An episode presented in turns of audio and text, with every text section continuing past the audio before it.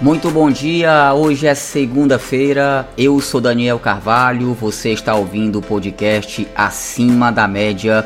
É um prazer estar na sua companhia. Você que acabou de acordar, você que está dentro do carro indo ao trabalho ou fazendo aquela caminhada, sem deixar, é claro, de escutar o nosso podcast.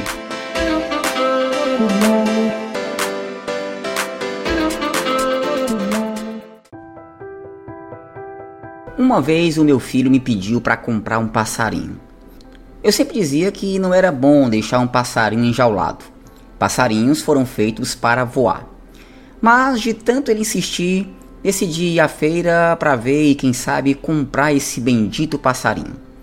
Chegando na feira, eu tomei um susto. Uma gaiola de mais ou menos um metro de altura, repleta de periquitos australianos.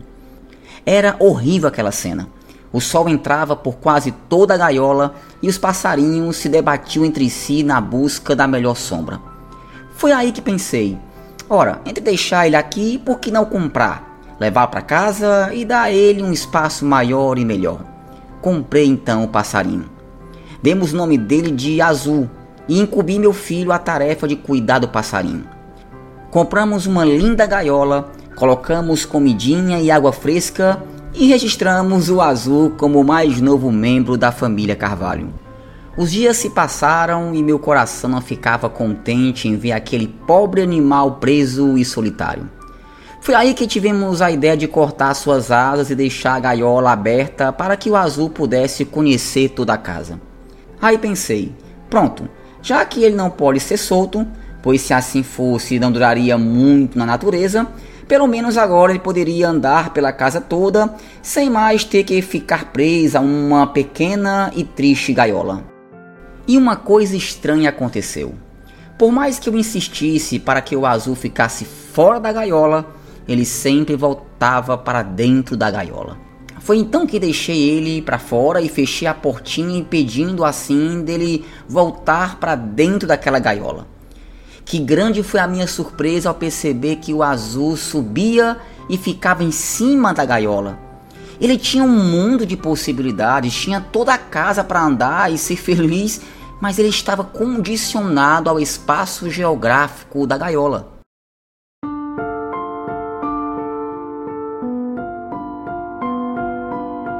E assim somos nós. Temos um mundo de possibilidades, oportunidades e desafios, mas fomos condicionados pelo medo, pelas palavras, pelas afrontas e pelas crenças que limitam a nossa capacidade de sermos realmente felizes. Essas crenças podem ser hereditárias, sociais e até mesmo pessoais. Por mais que alguém insista em nos dizer que podemos ser felizes, que podemos alcançar nossas realizações, preferimos acreditar que não nascemos para isso.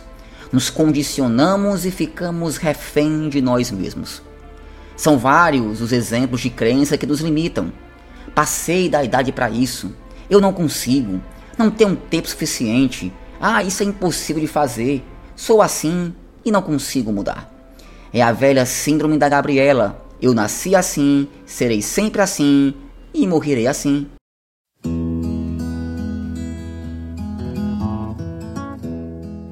Pare com isso agora.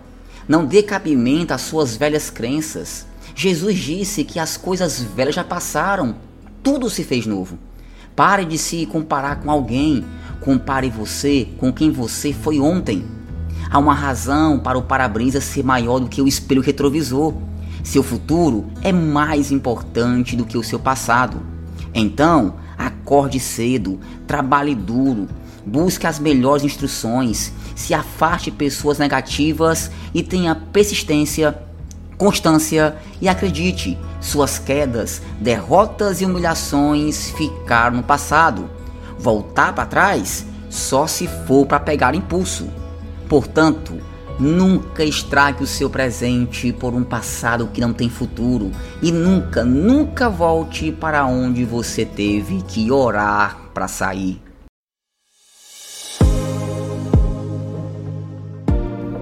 Um forte abraço, uma semana abençoada e até o próximo podcast acima da média. Valeu, gente!